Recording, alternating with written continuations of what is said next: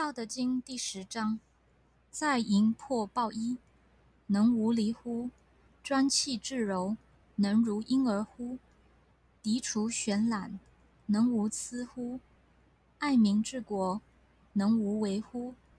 天门开阖，能无疵乎？明白四达，能无知乎？生之处之，生而不有，为而不恃，长而不宰，是谓玄德。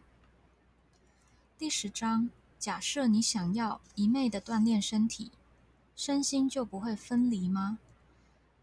强调你的呼吸以示身体柔软，你就能像一个婴儿吗？把原始的镜子洗干净，难道就没有瑕疵吗？爱你的国家，统治人民，难道就不需要知识吗？